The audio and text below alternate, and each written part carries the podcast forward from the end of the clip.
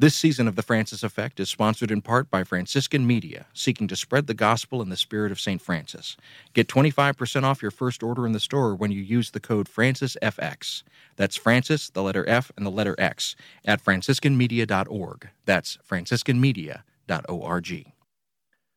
This season of The Francis Effect is brought to you by Liturgical Press in Collegeville, Minnesota. Liturgical Press is a trusted publisher of resources on liturgy, scripture, theology, and spirituality evolving to serve the changing needs of the Christian church. They produce resources for pastoral leaders, teachers, engaged learners, and all readers looking for quality books on faith and culture. Lit Press books are available at your favorite book retailer and online at litpress.org. That's litpress.org.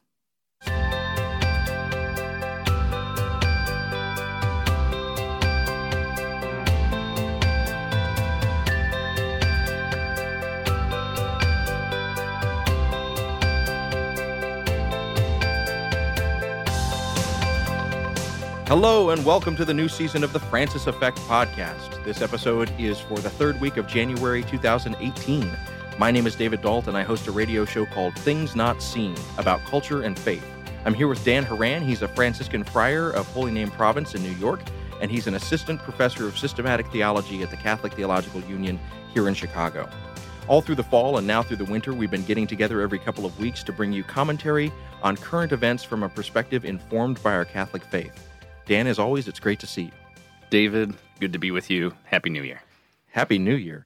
Uh, on today's episode, we're going to look at three topics. To start out, we're looking at the most recent developments in the debate about immigration, and there's a lot to talk about. There's chain migration, there's DACA, and there's the situation with both the Syrian refugees and the Salvadoran refugees that are all in the news right now. And next, we're going to talk about Michael Wolff's new book, Fire and Fury, and the unexpected feud between President Trump and Steve Bannon. And in our last segment on the show, we'll talk about the recent announcement that President Trump intends to begin officially recognizing Jerusalem as the capital of Israel. We also have special bonus segments for all you friends of Frank who support the show by donating each month on Patreon. Every couple of weeks, we add a bit of bonus audio or an extended discussion or an interview or even this season some video. Uh, you'll be seeing that. If you'd like to hear them or watch them, you can. You can go to patreon.com slash francisfxpod and become a monthly supporter of the show to unlock that bonus content. Before we get started, just wanted to remind you that you can follow us on Twitter and Facebook at FrancisFXPod. That's Francis, the letters F and X, and the word pod. And if you want to send us a question or a comment, you can always talk to Frank by emailing franciseffectpod at gmail.com. Happy New Year, Dan. How was your holiday? It was good. Um, a little brief. The way that the holidays played out this year, we had in the liturgical cycle, you had it's the shortest fourth week of Advent ever. Mm. It was exactly 18 hours or something like that, you know. So we had a Saturday night vigil mass for the fourth Sunday of Advent. Sunday morning was the fourth Sunday of Advent and the end of the fourth week of Advent because Sunday evening was Christmas Eve Monday morning was Christmas Day, mm. and that's repeated a week later, where you have New Year's falling on uh, on a Monday. So it was it was kind of bizarre, but it was nice to be with family. It was nice to visit friends, and then uh, kind of hurried back to Chicago. Uh, just in time for the cold front to mm. come in, and uh, we started the new academic semester. So we're underway uh, with that, which is good. I'm, I'm enjoying courses I'm teaching, good class personalities, as you know, as a, as a fellow professor, that you know every class is just a little bit different, and, yeah. and it always depends on the mix of folks who show up there on the first day. And so it's a good good couple groups this year. But then I was off to the great state of Nevada, which is always an interesting experience for the Diocese of Reno annual conference. They bring in you know about a dozen or so speakers every year to give presentations to catechists and parishioners and parish and diocesan staff. About 1,200 people or so come to that. And it's just a wonderful event. I, I highly recommend it. If you're in uh, Northern California or Nevada, it's always the first weekend in January. And it was bizarre because it's up in the mountains. It's at like 4,000, almost 5,000 feet elevation above sea level. And it was like 55 degrees. Meanwhile, here in the Midwest and in the East Coast, it was like negative 100 or something. Yeah. You know, it's that crazy, crazy cold front. So everybody had unseasonable, unseasonably odd weather. So that was that was my experience. How was your your time? Yeah, we went to Pittsburgh to be with my wife's family, and that is always a good time. If you live near the Pittsburgh area, uh, shout out to the Carson Street Deli, which, in my opinion, has the best sandwiches anywhere in the world.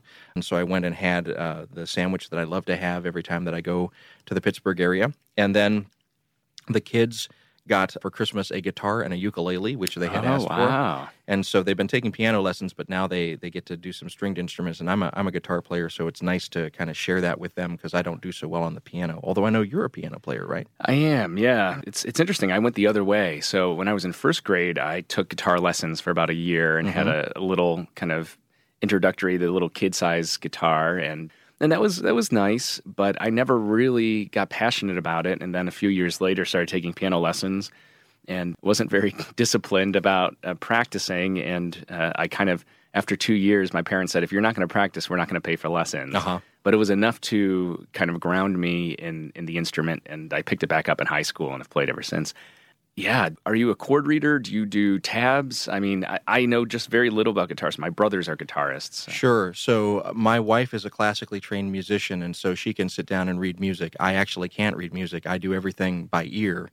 And so I was a background. I was a, a professional singer songwriter in Atlanta for a number of years, and and toured and hung out with that crowd, and did it all again by just picking stuff up by ear. And I wish now that I had more music theory and the ability to read music. So the fact that our kids are going to get both of these. They're going to get the good classical training, and my wife will help with that, and I'll be able to help them with ear training. That's that is going to be fun, I think. That's cool. Yeah. Well, let's get into it. So much has happened since the last time that we talked, and a good deal of it has to do with the completely and continuing just saga of immigration here in in America, and the way that this current administration is really kind of turning the screws on people who are in pretty desperate situations. So we've talked a little bit about the Dreamers on this program before. For those that are, are just joining the program and are unfamiliar with, with DACA or the Deferred Action for Childhood Arrivals, what that is is people who were brought here as minors by their parents who they had no real choice in the matter and now they're here and they've been raised as Americans. They don't know their their quote unquote home culture, but now the rescinding of the provisions that were put in place by the Obama administration now make it such that it is very likely that these people will be deported to countries that they don't speak the language, they don't know the culture, they don't really have connections, and in some cases the countries are incredibly hostile to them. The other thing is that we have refugees who have been here in the country and they have been settled and resettled and there has there have been programs including Catholic programs to help to settle both Syrian refugees and Salvadoran refugees. And just this week some decisions have been made about those things as well that are going to really affect both of these refugee populations. And I know, Dan, that the, the bishops have said some things about these issues, but I'm, I would just turn it over to you and say, kind of, where, what should we be thinking and where should we be turning our attention with all of these things to be keeping an eye on? Yeah, so I would- for those new listeners, as, as you mentioned and addressed a second ago, I'd encourage them to go back to our archive and, and listen to the discussion on DACA specifically. With regard to that policy, the U.S. bishops have not changed their statements or perspective uh, view the decision to discontinue the program and uh, potentially force deportation upon these uh, young people. They, they see this as to put it mildly, bad, to put it more accurately, immoral and unjust.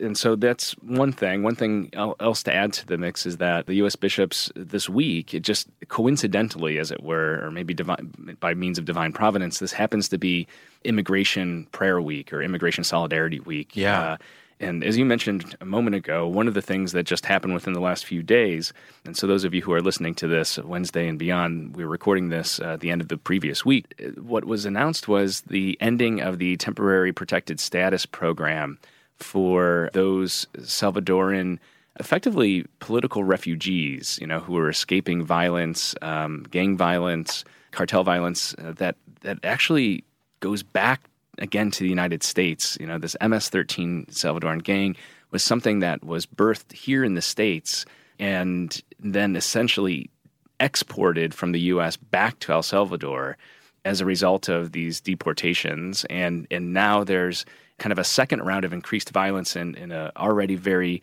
afflicted nation, the nation of El Salvador, you know, the, this original protected status goes back to the Civil War of the 80s and, and early 90s. People will recall the martyr Archbishop Oscar Romero, who was killed for speaking out against the government and the military that had U.S. backing and U.S. training, U.S. funding, and and was responsible for all sorts of, of violations against human rights and dignity, these uh, violent atrocities. Fast forward another 20 years, and there was a, a terrible earthquake that took place in El Salvador uh, right around the turn of the 21st century. And the U.S. Uh, allowed for a special protected status for those people who were affected by by that. So what's what's going on now is that uh, basically that protected status has been renewed for almost 18 years. And a lot of folks, you can think about it, if you came over here to the United States as a two or three year old or something, this is the only country you know. It's the only, you may not even speak Spanish. You may you may know nothing of your parents' homeland. And for those who are adults are here, I mean that's that's a life sentence, right? That's a lifetime, eighteen years. And this thought that you can just take two hundred thousand people that have one day been welcomed here and have been, you know, perceived this this place, this country, this culture, these communities as their own and then all of a sudden say, "Oh, by the way, we've changed our mind," is is just abhorrent. Well, and some things about the history that you were giving. So, if we look back 40 years to the School of the Americas, and I grew up in, in Columbus, Georgia, which is just north of Fort Benning, where the School of the Americas was was housed. This was a program where candidates were selected in various Central and South American countries. They were brought to America for training, and then they were sent back into their countries to be military advisors and military leaders. But what that often became was they became the, the core of juntas, and in the case of El Salvador and a couple of other countries, the core of death squads. They were trained in tactics, which were basically special operations tactics, ways to suppress, ways to control populations, and ways to use, in many cases, terror tactics.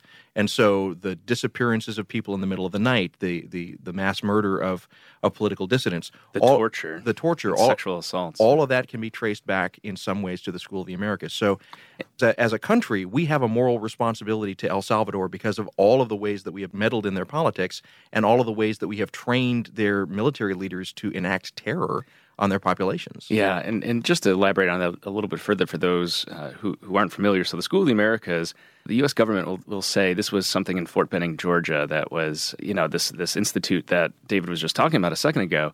It the government will say that it was closed in in the 2000s. That's not true. They changed the name to WHINSEC, which is the Western Hemispheric something something something, but it's basically the exact same thing founded in the 80s, as David was talking about, this was uh, a military institute designed uh, and basically risen out of this fear of communism. Yeah. The fear of what happened in Cuba, for instance, really bothered certain U.S. politicians that decided to back authoritarian and uh, military dictatorship governments uh, in Central and South America. It's, it's just there's there's so much to say about it. I, I just couldn't agree more with you, David. That that we have as citizens of the United States, uh, our representatives who we elect to serve us as leaders of this country, people who have served in and, and support our military that have been part of this uh, history, we have an obligation and responsibility to those that have been directly affected. In fact, I don't know, you know, allowing for um, some protected status, some temporary immigration, a place to stay here is like the very least we can do. But I have to be honest with you, I'm, I'm at times very pessimistic about this. And we talk about the structural injustices of racism and, and sexism here in the United States. Particularly, though, when we think about uh, the history of Native American genocide and chattel slavery and the treatment of uh, men and women of color, we don't even, as a society, take seriously our own history, nor do we take seriously very sound, I would argue, cases for reparations or uh, attempts for reconciliation and making amends as, as a society. To do this for people who are not citizens of this country and, and who don't necessarily live here, and here I'm thinking of the whole nation of El Salvador and, and uh, the fragile state that it's in today because of, yet again, uh, an American export. In the 80s, we exported military violence, torture tactics, all these things you named. And re- more recently, we've exported gang conflicts and uh, territorial disputes and this sort of thing that have spilled over into the civilian population. So, uh, we, you know, as Christians, I think we have a particular obligation and responsibility to, to speak up, to say something about this, and to stand in solidarity with those who have not only suffered once, but or may, maybe more than once, but that are are facing yet again another form of destabilization and unjust treatment. Well, and we can also talk about the Catholic impact of this. So there are Catholic organizations that have sprung up in the past two and a half decades to help to resettle these people into America, to help them to integrate into American culture and life. And there's, by the the last number that I read, there's between 18 and 23 of these organizations that stand now to be closed and to shutter their work because the, this population is going to be removed. And so, you know, that is going to have an effect not only on the Salvadoran persons, but also on you know the lives and livelihoods of the people that have dedicated themselves to helping these people through these Catholic charities. That's a that's a more minor consequence, but it's still a consequence that we need to think about because you know the church has been, and I want to stress this: the Catholic Church has been at the forefront of helping these people and has been at the forefront of advocating for these people, and I think rightfully so.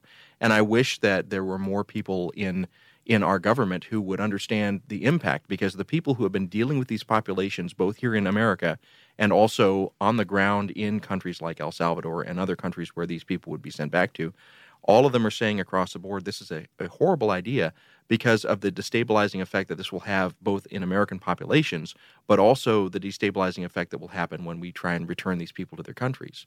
So there's a lot of consequences. Yeah, and uh, if if I can, not to nitpick, but you say return these people to their countries. I mean, for for a lot of these uh, men and women and children, this is their country. Fair you know? enough. Yeah, and, and I think, and I don't think you'd at all disagree, and I don't. No. That's why I don't mean to get on your case about it. But you know, I, I think of this in a very personal way too. Um, you know, this affects people that oftentimes a lot of folks aren't even aware of. So I live with uh, a fellow friar who's from El Salvador, who was born in El Salvador and came to the United States with his family when he was a teenager, became a U.S. citizen several several years ago, quite a while ago you know, learned English at 17, went to, you know, a Maryland high school, um, is very much a part of this country. This is his country. And yet he has uh, ties. He has family members. His parents, for the at this very moment, happen to be in El Salvador. They split their time between uh, El Salvador and the United States. One of the things uh, as well, for four years, I lived in a suburb of Washington, D.C., uh, our friar community in Silver Spring, Maryland. Well, Silver Spring in Montgomery County has one of the highest uh, kind of percentage of Salvadoran refugees, people who are, are, are of El Salvadoran descent. And you hear the stories, you get to know people, you, you learn when you're living in a community with folks who have gone through these terrors and live a precarious life because many of them, or maybe family members, are undocumented. It's just, it's, it's unjust. So maybe we can wrap up because I think we, we're on the same page and, and yeah. are, are, you know, are in complete agreement with the, the leaders of of the U.S. Catholic Church, our, our, bishops on this front. They, like with the DACA decision, they released statements uh, strongly opposing this move to the Trump administration to deport 200,000 uh, Salvadoran refugees. So, you know, if you're listening to this, particularly if you're in uh, one of the states or municipalities that has been very generous in welcoming uh, these folks, you know, see what you can do on the local level. Certainly, uh, call your legislators, and we'll see what we can do to stand in solidarity with our sisters and brothers. It's clear that we're going to be coming back to this issue again and again through this season because between the El Salvadoran refugees, the Syrian refugees, and the the Dreamers. We're going to have a lot of chances to talk about this. But for now, uh, we're going to take a short break. You're listening to The Francis Effect, and we'll be back in a moment.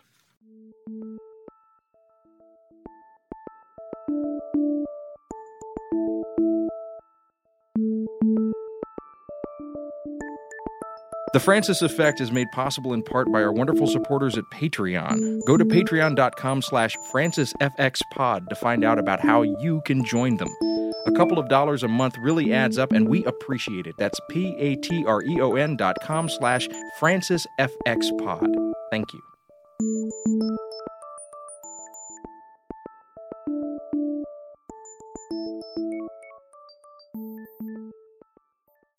Hello and welcome back to the Francis Effect. I'm David Dault and I'm here with Dan Horan. Every couple of weeks, we get together and talk about issues and current events from a perspective informed by our Catholic faith. Well, one of the strangest things that's happened in the past couple of weeks has been basically, God, I don't want to cuss, but it's a show on on the on the political right. It's a it's a crap storm on the political right. I'm not sure crap storm's any better, but I'm I'm cool with it. Yeah. It's all right but it's a crap storm on the political right that has happened between Steve Bannon and Donald Trump. And the locus of it has been this book by Michael Wolff called The Fire and Fury. And I have not read the book, and I have only read certain excerpts of it in the New Yorker magazine. But I know that you've been reading the book, and I would love to talk about this. But I will just say, you know, it's interesting to me. Uh, it has been interesting to me to see the way in which the tactics that were used and sort of abused uh, against Democrats over the past eight years, it almost feels, it felt to me looking at this, and maybe you have a different take, but it's almost like that reflex kicked in and suddenly the same the same organizations and the same organs that have been attacking the political establishment for eight years just couldn't help themselves. Meaning what? I'm not, I'm not sure I follow. Well, so so to uh, you know, Bannon has said that his his whole goal is to undermine the legitimacy of established government, and he's, oh, I see, and and so and he's used his his operations like Breitbart as outside agitators to do that. And it's almost like once he was out of the political establishment, that reflex kicked back in, and he began to say things and to to operate in a way that was going after maybe not Donald Trump per se, but this but the people who had surrounded Trump who had been more establishment figures. Because let's be honest, even though Trump ran on a populist ticket, he came in and he surrounded himself with a lot of known quantities in terms of what some people would call the deep state.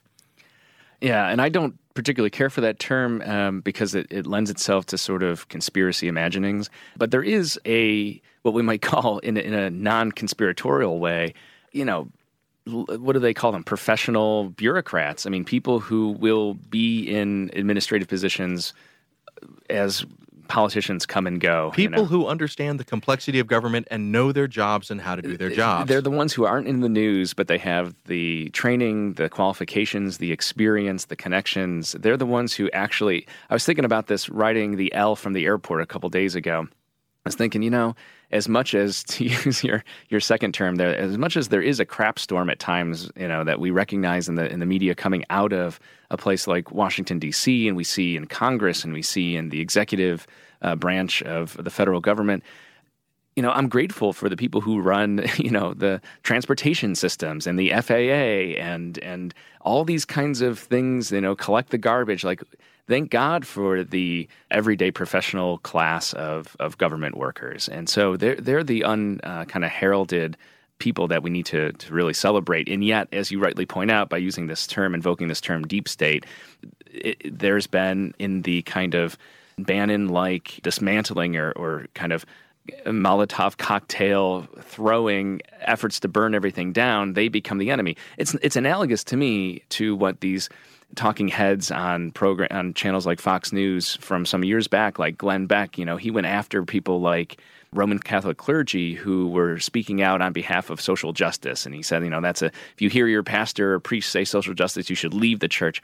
He was also the same kind of person, along with characters now also disgraced Bill O'Reilly, who would constantly rail against, you know, people like school teachers and criticize them. I mean, how do you make elementary school teachers the enemy. And so, yeah, I think there's something to that, this kind of distorting of reality and the, uh, the scapegoating and demonizing of certain groups of people uh, and classes of people. So let's talk a little bit about this book, though. Yeah, and what, what what was it that made you want to pick this up in the first place? I mean, yes, current events, but I all you know I've heard a variety of reports about it that it's you know it's a it's a fair reporting, that it's salacious, that it's gossip. So what was it? It's all you, of those things. What made it? What made you want to dig into it? Curiosity. Part of it had to do with trusted uh, sources confirming for me that it was worthwhile to explore so that's the kind of more legitimate side of things or respectable side of things. The other side of it is a guilty pleasure mm. that it is it is indeed gossipy. It is indeed salacious. It reminds me of uh, another book I read maybe now seven years ago or something like that called This Town by Mark Leibovich. You may recall that. Mark Leibovich, not unlike Michael Wolff, is a mixed bag when it comes to reputation as a journalist. So Mark Leibovich is a staff, I don't know if he still is, or or at least he was a, a staff writer for the New York Times Magazine and kind of a Washington figure and really was one of the, the folks in the aughts who, in, in, in print journalism, started to move away from these conventions of respectability and you know everyone whispers to one another about things but nobody ever prints it sort of thing. So there's the official kind of printed story but then there's the thing that all the reporters and all the politicians and all the staffers know and they talk about he started sharing some of that in in major ways including this book this town which is is not you know, it's it's a very gossipy book. That's mm-hmm. basically what it is, and it got him into a lot of hot water with uh, sources and friends and this sort of stuff, uh, and and contacts in the D.C. area and government and in media. Fast forward to this year, this this last week, you have Michael Wolff, who likewise is uh, kind of has a mixed bag reputation. On the one hand, he is an established journalist who's written for and been a staff writer at, at, a number of publications, including Esquire and GQ, and has written for the Washington Post and New York Times at various points. And so, very reputable journalistic pedigree.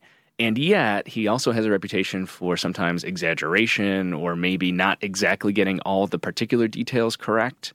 And, and that's something I want to say you know, I'm about 40% of the way through the book right now. I mean, I read for a living, and so reading for pleasure is is sometimes uh, I don't have as much opportunity to do it. So I'm getting in a couple pages as, as I can when I can.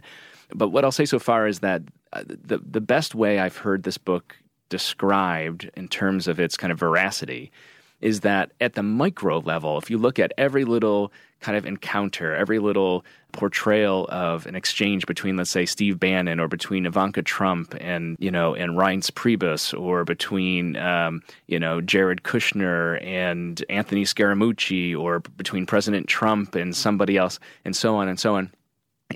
Maybe there are little things that are off. For instance, in the New York Times book review, the the author of the of, of the review of Michael Wolff's book is one of their kind of uh, standard political correspondents in Washington. So he was reading the book and reviewing it from the perspective of a political journalist. And and he says, for he pointed out a couple of things that that at, at the surface seem really insignificant, like he misspelled somebody's name who uses one L instead of two L's. Okay, all right, but it is also indicative of you know things that could easily be verified and checked. And so i think that's a fair critique. On the micro level there may be cracks in the facade. But here's the thing that those in the know those who are lifetime and pulitzer prize winning political journalists those who are insiders in politics have said is that at the macro level when we look at the kind of bigger picture that's being articulated and portrayed it is true and I think it, it doesn't take much imagination to recognize uh, a lot of, as you put it, the more salacious things, or at least the kind of wow stories and, and anecdotes have gotten a lot of play on, on the news and in, in, in uh, on TV. But at the end of the day, as, as, as on the micro level, on the kind of immediate level or discrete level, those things do seem shocking at first. It doesn't take long for the average person to step back and say, "Well, you know, that fits with my perception of this administration and the way things are working and these characters that are involved. It's also interesting. You you know you began our conversation talking about Steve Bannon, a notorious figure in his own right. He, though he's tried to backpedal in formal ways, including uh, after several days of being lambasted by his own supporters, financial and otherwise, ideologically, he released a statement in which he never really apologizes, but tries to shift, you know, kind of spin the statement that he makes that Don Tr- Trump Jr., his actions meeting with the Russians was treasonous. It's interesting that at no point has he ever said that any of the things that are quoted of, of him being quoted are untrue. And so I think that's also telling. There, you get a lot of general pushback from people like President Trump and others about his own mental state and these sorts of things at the macro level. But curiously enough, the direct quotes and the statements and the kind of the ethos of this White House, you don't see a lot of credible pushback. Well, I want to pivot for a moment and I want to think about Steve Bannon because Steve Bannon is Catholic. He's a co religionist, he's a person who shares the faith that you and I share. Well, and yeah well but and and and that that well that you just did that's that's what i want to in, dig yeah, into because yeah. we have talked about the kind of ultra right wing catholics that attack you and attack others people like church militant and how they look at people who profess the faith and say they're not catholic enough mm-hmm. i think that there's a danger sometimes of people who are progressive or who are more kind of social justice oriented in their in their catholic walk the kind of Bernardin seamless garment Catholics to look at certain uh, other Catholics and say, well, they're you know they're outside the pale. Yeah, and, I wouldn't do that. Yeah. I, I'm I'm not. My well isn't a response to whether or not Steve Bannon is Catholic. My well is that we practice the same religion. Fair, okay, and and this begins to be the place where it's really interesting to me because I come from a background where I wrote my dissertation and, and did a lot of thinking about this tendency to other the people that are that are in your group. Mm-hmm. And so that reflex of you know I, I want to dig into that. How how do we find common ground with someone like Steve Bannon since we are called to love people with whom we disagree or people who have harmed us or who have who we see to have harmed others how do we make reconciliation with people who at least profess the same faith even if we feel like they are enacting that faith in the world in a different way? That's something that i struggle with in my prayer life and that's something that i struggle with in my intellectual life because it's much more tidy and comfortable for me to simply say well i write that guy off yeah. and and i'm constantly confronted by a gospel that tells me not to do that yeah, and I'm with you there for, uh, on all fronts, including the difficulty of doing it. I also think you, uh, you summarize well what we're called to, and it, and it isn't a flat out dismissal. So I don't advocate that. I, I think what's challenging is, as with our social discourse, so goes our religious dialogue. Mm. And by that I mean using, I mean, we're talking about a very particular person that I don't know personally. So mm-hmm. I don't know Steve Bannon. I am not his pastor. He has never consulted me on theological themes or practicing his faith. He, to my, well, I, I couldn't say anything about whether or not he's, you know, I've interacted with him sacramentally. That's, that's out, out of bounds. But all I can say is I don't know him personally. Mm-hmm. So I, I hesitate to, to comment on somebody's faith, and it's not really my place. I don't believe it is my place to comment on anybody's faith. What I can comment on as a Catholic priest, as a professed religious, as a professional theologian, is I can comment on the statements people make about the faith. Mm. I have a duty and an obligation. We've talked about this last season. You know, you and I are both professional theologians. We have a responsibility. I, you know, this is my my primary ministry is yeah. the responsibility of forming men and women for ministry uh, with professional theological and ministerial degrees. I mean, at a graduate school of theology. And so it is literally my job to know what the church teaches and to pass that on in very particular ways.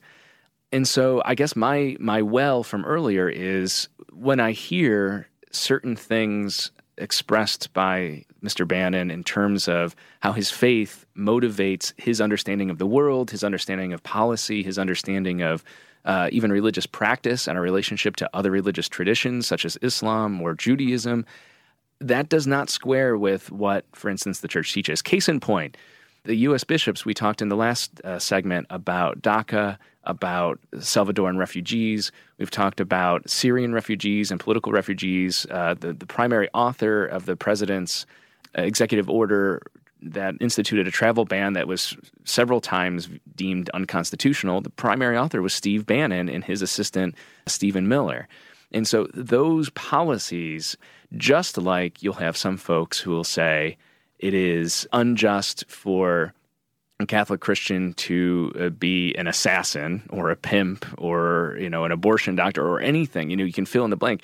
This falls into similar grounds. The kind of politics that Steve Bannon promotes and that he, on the record, has said is informed by his view of Christianity and Catholicism, which tends to be, admittedly, a, a kind of apocalyptic and in, in, in some sense reactionary, a view of a certain kind of Christian Europe and a certain view of a kind of Christian North America that may never have existed in both fronts. That's my resistance. My resistance isn't to him as a person and as a person of faith.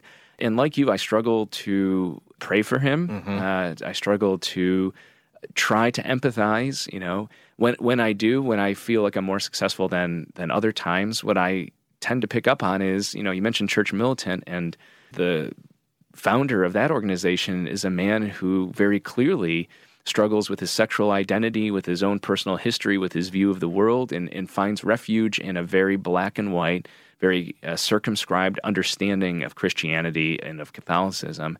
And and there, it, it, seems kind of like wearing your position and your history on your sleeve. It, you know, at the risk of armchair perception in the case of Steve Bannon, there might be something very, very similar. Things in his past, ideological views, personal experiences, family history, I don't know because I don't know him.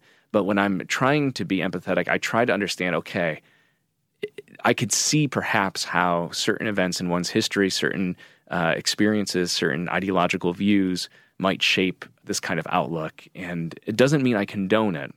But I think that's the challenge that you were talking about as well, that I need to strive for. My wife and I talk about this a lot. And one of the things that we've come to as sort of people that have converted into the Catholic faith is, is that for us, a core for Catholicism is the concept of hospitality the concept that if we look at the history of the development of doctrine, the controversies and the heresies, we find that the church has again and again found ways to be more inclusive and not with a perfect record, but certainly, you know, when when it had the chance to either tighten the belt and say these folks are, are out. I'm thinking of like the Donatist controversy and all back in the in the early days of the church. Mm-hmm. It has chosen instead to to find ways to be more expansive and to be more forgiving and inclusive for me, that ties together several pieces. It ties together the way that I approach someone like Steve Bannon, but it also ties together the way that we should be approaching things like what we talked about in the last segment refugees that are in our midst, people who are other from us, who are somehow with us. Our job as Catholics, our job as Christians is not to draw lines. Our job is to open is to open arms and to find ways to comfort and to care for the broken and the wounded and if what you're saying about people like Steve Bannon and the, the leaders of Church Militant is true, then what they are doing, and we can't psychoanalyze them, we don't know them, but maybe what they're doing is coming from a place of brokenness, a place of woundedness, a place of fear. Totally. Yeah. What what is our job as Christians? Our job is to find a way to listen to that without necessarily agreeing with it and to find a way to build a bridge where they feel that they are part of the beloved community in a way that they can begin to exercise hospitality as well. I don't know how to do that. I think that that's more the action of the Holy Spirit, but I know that I have to be open to that. And I have to be willing to have that work and not have the tidiness of saying, well, I get to see them suffer now because that is my ego reflex, and I really have that. I really like to see my enemies suffer. and true and, confession. And I and I wish I wish that I did not have that reflex, but in my better moments, as you said, I am able to see that the church's job and that the church's call to me is not to be a judge and not to draw lines, but instead to find deeper ways to be hospitable. And that's that's my my prayerful struggle in this moment. Yeah, no, I'm I'm sympathetic to that. I, I, I share that in common with you. I it's interesting. I'm thinking about the building bridges thing. There's there's a kind of a cliched adage that I don't know if that's redundant. A cliched adage. Uh, I guess most adages are. You know that you can't change somebody else. You can only change yourself. You know, or some version of that. And I think in this case, that's another thing. Like, it's it's not my place to quote unquote convert somebody else's view or experience. I, am called to live the gospel as you are, as Steve Bannon is, as Michael Voris and all these other people are. And my hope is that, you know, that in the experience of trying and struggling and doing one's best to walk in the footprints of Jesus Christ, as as Francis of Assisi always put it, you know, that that is something that opens a space, like you said, of hospitality or of welcome. But, you know, I'm also reminded of what Martin Luther King Jr. and people like Dorothy Day frequently talked about, which is you, you can't have success as your primary goal. Yeah. Like, you know, it's it's the work of nonviolent resistance, it's the work of peacemaking, it's the work of of the gospel, which is an abject failure by the wisdom of the world. I mean, for heaven's sake, Jesus Christ was crucified. He lost. You know, to quote to quote Donald Trump, you know, he's a loser, literally. You know, he did not win. He didn't overcome the Roman Empire. He didn't lead any kind of military victory. He was he surrendered and was killed. I'm very fond of reminding Christians of the original end of Mark's gospel, which is how how it's a, it's a story of losers. How the disciples leave the empty tomb, they flee and run away, and they tell nobody of what they saw because they were afraid. And we can stay in that space, or we can embrace the fact that um, and I take that as kind of a cautionary tale of what Christianity is all about. We're not called to be quote unquote winners and so forth. We're, we're called to be followers of the gospel and doing the will of the Father, which is all about love. And it's not touchy feely love, it's the love of that struggle you mentioned, the struggle of can we pray for one another uh, as Jesus instructs us, as Paul reminds us, pray for those who persecute you, build one another up in the, in the body of Christ, you know it's so much easier said than done, and sometimes it's not it's not even easy to say. and so, um, yeah, well, I keep working on it. we got really kind of sidetracked from the book and Yeah. we're kind of running out of time. But I, I just want to say it, it is an interesting book. I, I'm not sure if I recommend it or not. You know, that's kind of a hard. I, I'm not finished with it, so I can't say you know kind of conclusively. But but I will say that it's it's it's an interesting read, and if it it doesn't really change much of my perception of what's actually going on, but it gives form to the chaos or the storm that you were talking about earlier. Well, with that, let's bring this segment to a close. You're listening to The Francis Effect, and we'll be back in just a moment.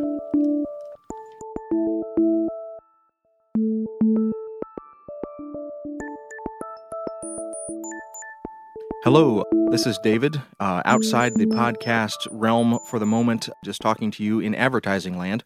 If you're enjoying the conversation that we're having, I want to make sure that you're aware that I do another show as well called Things Not Seen Conversations about Culture and Faith. That's a weekly show that's been on since 2011, and we've talked to some amazing guests. It's basically a long form interview where we get a chance to talk about how faith animates a person's life. We talk to authors and politicians and tastemakers and musicians, any kinds of folks that have some sort of faith component to their lives.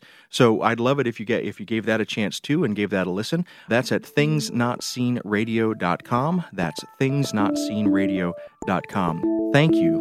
Thank you. Thank you. Welcome back to the Francis Effect. I'm Dan Horan, and I'm here with David Dault. Every couple of weeks, we come together to bring you commentary on current events and culture from a perspective informed by our Catholic faith.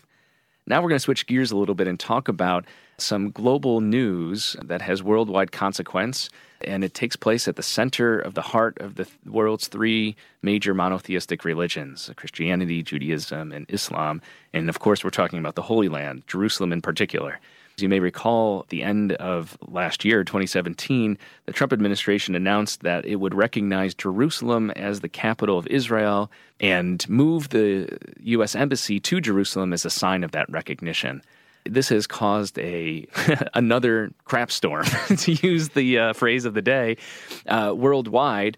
Everyone from Pope Francis to most of the uh, Islamic republics in the in the Middle East to uh, to the British government and many of our other allies, essentially everybody except for the Prime Minister of Israel is against this. Uh, so we have Donald Trump and and and basically operating on his own and somewhat unilaterally. David, what do we make of this? There's a lot to unpack here, and I think you've you've set the stage exactly right. So I, I'm thinking first of all of a hymn that I used to sing when I was in the school choir in college at Sewanee, which was an Episcopal school. So we'd sing a lot of religious hymns, and there was this one hymn where we would sing this this wonderful kind of refrain: "Jerusalem is builded as a city that is in unity with itself."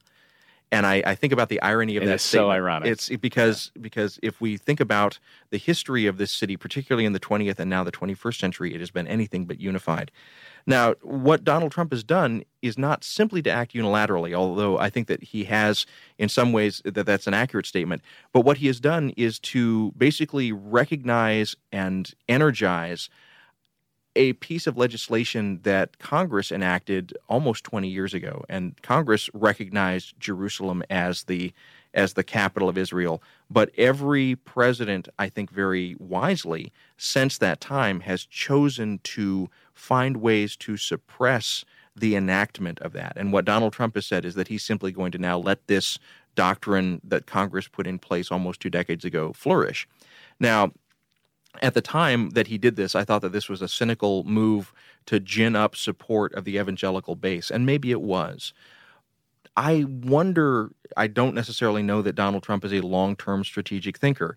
I don't see any upside to this in terms of the peace process. I don't see any upside to this in terms of creating a situation where the Palestinians would suddenly be more willing to come and make concessions. I don't see any upside to this in terms of of helping to really deal with the realities on the ground, and they are very complex there in the Holy Land. Now, I haven't been personally to the Holy Land. I believe you have not been to the Holy Land, but I've talked to enough people, and I'm sure that you have as well. People that, that have been there that have talked to both Jews, Israelis, Palestinians, that the situation is not something that you can simply flip a light switch and it'll suddenly be resolved. Just proclaiming that Jerusalem is now the capital of Israel and recognizing that and moving the embassy stands to create more problems than solve them by where I'm sitting. No, absolutely.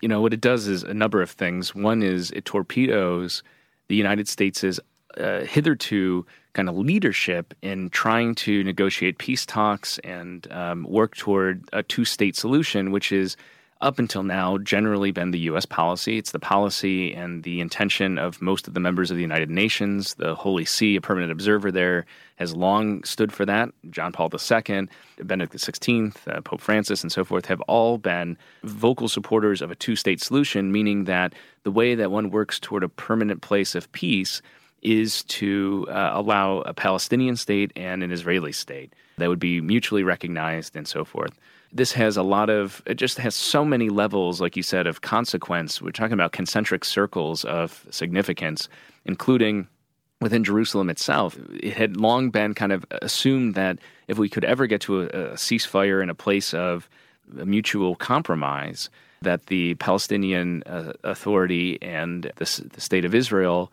would share the city of Jerusalem. There'd be some kind of demarcation. You might think of like an East and West Berlin sort of thing. Yeah. And that Jerusalem would indeed be the capital not only of the state of Israel, but of the state the Palestinian state as well. So what this effectively does is torpedo the long-standing diplomatic strategy not only of the United States but effectively of the entire world. That's one thing. Another thing that it does is it undoes Secretary of State John Kerry's work. He'd been working very, very hard to try to bring us back into a leadership position in facilitating a peace deal. We can think of the work that was done in the 70s and 80s, the Camp David Accords, uh, the work that uh, President Bill Clinton had uh, tried to, you know, advance as well in the 90s. And John Kerry had made it really one of his primary goals as Secretary of State in the last four years of the Obama administration to, to try to shore this up and and this just totally undoes everything that he's worked for. So that's that's disappointing.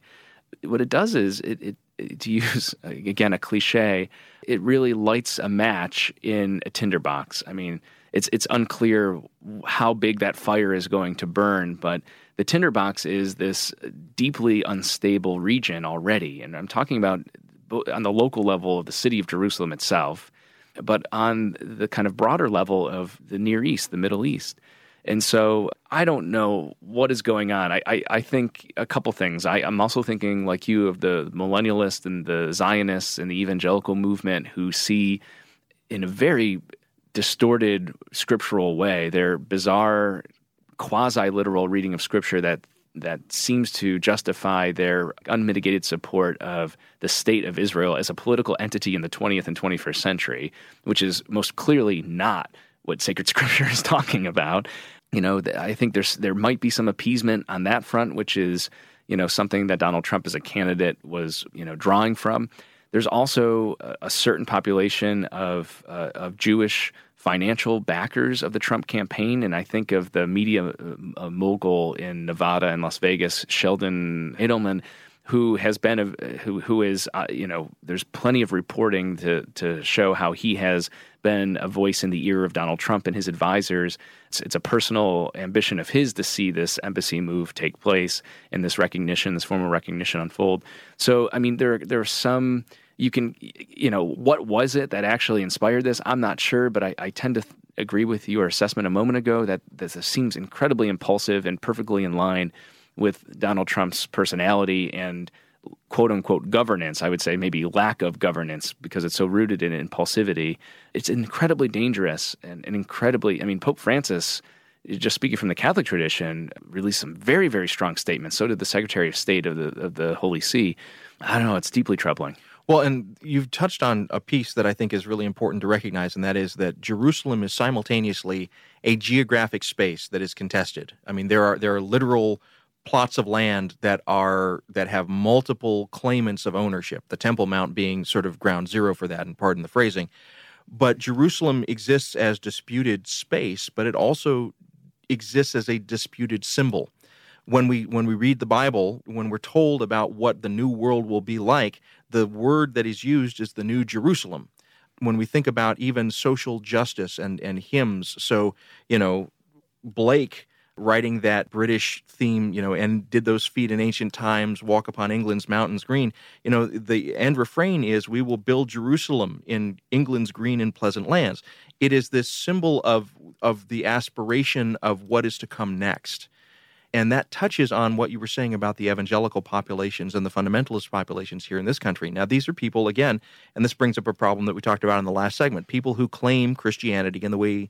In, in the same way that we claim Christianity, they are baptized, they are they are parts of their religious institutions, and yet when they read the scriptures, when they try and enact the scriptures in the world, they they come away with this very apocalyptic end of the world.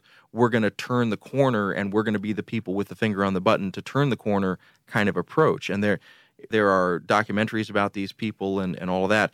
It's it, terrible. It's first of all, it's terrible theology. Just to sure. just to comment on that for a moment, because yeah. you, you, summarize that well. It is apocalyptic in, in a certain way, but it's a misreading of even the apocalyptic literature in Scripture you know what it, what it, what their view effectively is this millennial and Zionist, not millennial like the generation, right. people born in the '80s, but this idea that they can somehow, by establishing a political nation state called Israel, in which Jerusalem is the capital, that somehow that tips God's hand and the second coming of Christ begins. That God is somehow waiting for this political thing to unfold, which stands so wholly, wholly with a W and beginning with an H, against Jesus' whole ministry. Yeah.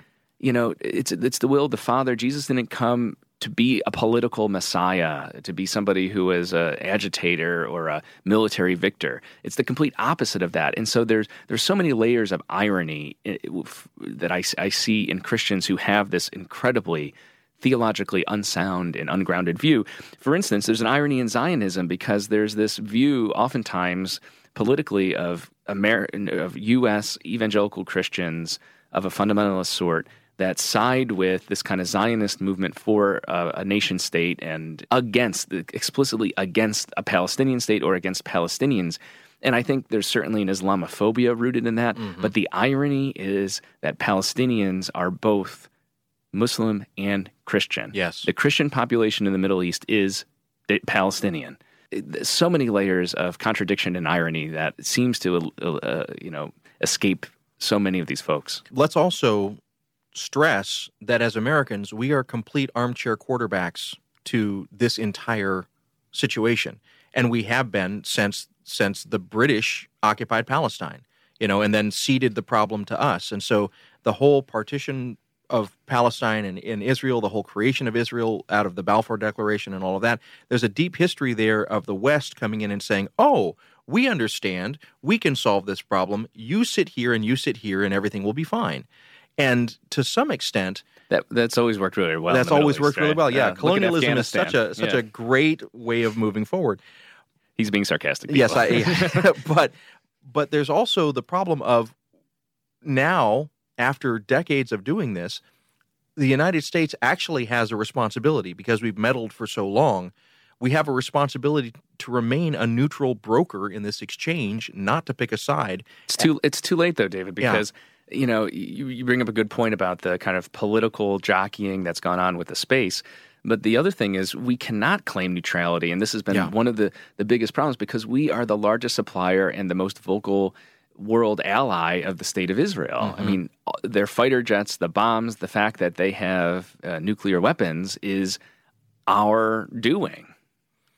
The, the nuclear weapons is a Mercury issue, but yes, uh, yeah. for on the whole, you're correct. Yeah, and, and it's a Mercury. I should acknowledge that. Yeah, yeah but but yeah. but I mean, you're correct that we simultaneously have tried to strike this. It's not even a balance. It's it's a it's a strange schizophrenia where we're both the the most ardent supporter of the state of Israel, and we have tried to remain positioned as a neutral broker in the question of the two state solution and in the question of kind of bringing Israel and Palestine to the table. Now, some administrations have actually managed to strike that balance. Jimmy Carter managed to do it at the Camp David Accords. I think John Kerry was on the way to, to getting some ground and some headway on that as well. The problem is, is that here we have a lot of factions we have a democracy where different factions are pushing for different agendas and different ends. And what we need to realize is there in the state of Israel and in the Palestinian territories, there are factions. To the extent that we want those institutions to be democratic, those factions are also pulling towards their ends, which means that the way that resources are allocated when they are when they're brought over, the way that populations are allowed or not allowed to move in certain areas of the space all of that is governed not by one clear goal, but by goals that are oftentimes in conflict. So, you know, the Palestinian Authority and Hamas have very different goals for how the concrete that is shipped over there should be used. Yeah. Um, the Israeli government in the Knesset is going to have factions that will be both supporting and not supporting the settlers that are pushing Eretz Israel into the Palestinian territories. Yeah. Yeah, I was just thinking the same thing actually about the Knesset, and and it's unclear to me whether there's even majority support in the Israeli parliament for the move of the U.S. embassy. I, I, I, it strikes me from what I've seen, and, and admittedly, I, I, guess I could look into this a little bit more, that this is a, a kind of a, a pseudo bilateral, but truly unilateral move between the President of the United States and the Prime Minister of Israel. That this is some kind of deal that they are both signed in on for personal reasons. It's unclear what Trump's reasons are. The Prime Minister of Israel has been very vocal, and during the Obama administration, very hostile to the United States because he didn't like the way that the Obama administration was trying to stand firm on the two state solution mm-hmm. and to, as you were saying a moment ago, uh, particularly with the diplomatic prowess and work of, of John Kerry, to, to try to bring us back to a place like Carter did at the Camp David Accords, and and we just haven't been that successful since then. Um, but but part of that is who is the voice of the government but you know it's it's analogous in some ways to us in our Congress and the president's like the president of the United States making decisions and the Congress not really having any say in it. So I am curious actually, and I wonder if if there are people, including political leaders within Israel, that recognize that this is a terrible, terrible move. Oh, there certainly are, yeah. and I mean, and that gets complex too because Israel as a state to be an Israeli is both an identity, it's a political identity, but it's also a symbol. And so there are those who, within the democratic processes of Israel, are trying to push for a more progressive approach to the Palestinian problem. And they are oftentimes, just as we've talked about in many cases, they are they are considered by the hardliners to not be true Israelis. They're considered by the hardliners to not be true Jews, to be some and and so you know this folds back on itself. We we see that there's that there's a hard edge of a conservative or anti-progressive voice that constantly wants to to look and say you are not toeing the line and therefore you are not a, a, legitimate voice in this discussion. And that's a problem for american politics it's a problem for israeli politics i'm sure it's a problem for palestinian politics. And and i, I guess so. I, I just have such a hard time. I don't i don't think the sides are even mm. you know and sometimes i think it's cast that way. And, and you mentioned hamas and and it's like the uh, the IRA in Ireland. I mean, yeah, there are factions of people who, in general, working for some kind of justice as they understand it, but they're doing it in ways that that are certainly unjust and violent, and we can't support. And so, you know, Hamas's actions, uh, you know, the the missiles and the and the fighting and that sort of thing, that's that's not justifiable. But neither is the Israeli settlements and the growing settlements and encroaching on the the limited space already that uh, the Palestinian community has. The thing that that bothers me to no end is this imaginary sort of world in which this discussion unfolds all too frequently that when we talk about negotiations between Palestine or the Palestinian Authority and Israel and the Israeli political leadership, that somehow we're talking about equal partners here. Mm. I mean, Israel has, we talked about armament in a minute, a minute ago, but they have, as much as the U.S. wants to claim, and, and I think admirably so, so at times, uh, a desire to facil- facilitate a two state solution the uh, Palestinian Authority is the the poor, oppressed, smaller entity that doesn't have the financial or military support that the that the U.S., who wants to be the facilitator of this solution up until now, has been given to the state of Israel. It's, it's to borrow a, a, biblical image, it's the David and Goliath, except David doesn't actually have a slingshot, you know, and Goliath is just pummeling. I'm all for peace, but I'm reminded of what people like Thomas Merton have said about peace, which is the peace that the world clamors for is not real peace at all. Mm. We shouldn't be working toward that. Uh, you know, naively, we, we need to take seriously kind of the, you know, the, the, Christian understanding from our perspective, you know, or, you know, at least a, a biblical understanding or religious understanding of peace that includes the powerful, those who are privileged, and, and in the relationship between you know, the Palestinians and the Israelis, the Israelis are incredibly privileged. I, I, kind of think about it as this, you know, you mentioned, and it's oftentimes framed this way, so it's, it's very common uh, phrasing to talk about the Palestinian problem. It reminds me of what James Baldwin talks about with, with race in the U.S. in the 60s. He's, he writes and he says, you know, everyone's always asking about the quote Negro problem, you know, what the problem of black people and, and the struggles in the U.S. And he's like, the problem isn't a black problem; it's a white problem. Mm. The people who are, in, who are in positions of privilege and advantage and authority and power and military might and political might, they're the ones who are the problem. And so, I, I, you know, I'm not trying to cast this as a black and white issue, ter- by which I mean a binary in the Palestinian-Israeli conflicts. I just, I, I'm just very, I get worked up, as you could tell, yeah. when we don't take into consideration the power dynamics at play.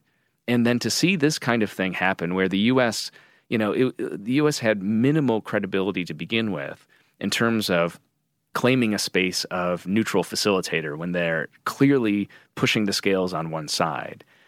Now that that any pretense of neutrality is totally lost. And, and I think that's so dangerous. Uh, I mean, I know you're in agreement. We're all basically in agreement uh, about the realities of that.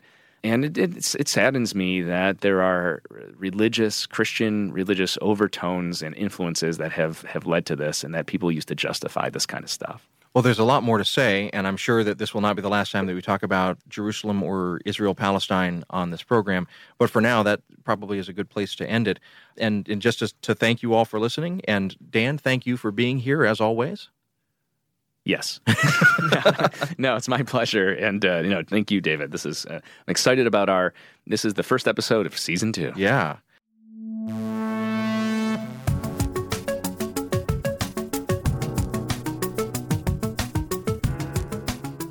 The Francis Effect podcast is produced by Sandberg Media. We record the show at the William Adams Studios here in beautiful Hyde Park on the south side of Chicago, Illinois. The opinions expressed on this program are our own and do not reflect the position of any institutions with which we might be affiliated. We have production space courtesy of the Zygon Center for Religion and Science, part of the Lutheran School of Theology at Chicago. They're not responsible for the content of this program, but they're wonderful folks, and you should look them up at zygoncenter.org. That's Z Y G O N center.org. We also want to give a shout out to our friends at the Salt and Light Catholic Media Foundation. They are also not responsible for the content of this program, but they gave us their kind permission to use the name The Francis Effect, and we appreciate it. Check out their good work at saltandlighttv.org.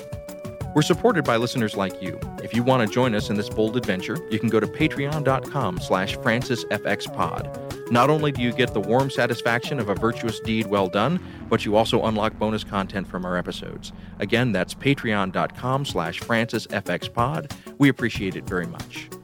You can follow us on Twitter and Facebook at FrancisFXPod. That's Francis, the letters F and X, and the word pod. Likewise, our website is francisfxpod.com. And if you want to send us a question or comment, you can always talk to Frank by emailing franciseffectpod at gmail.com. If you're here for the first time, welcome. We've got a bunch of episodes you can check out from our first season. Thanks for listening.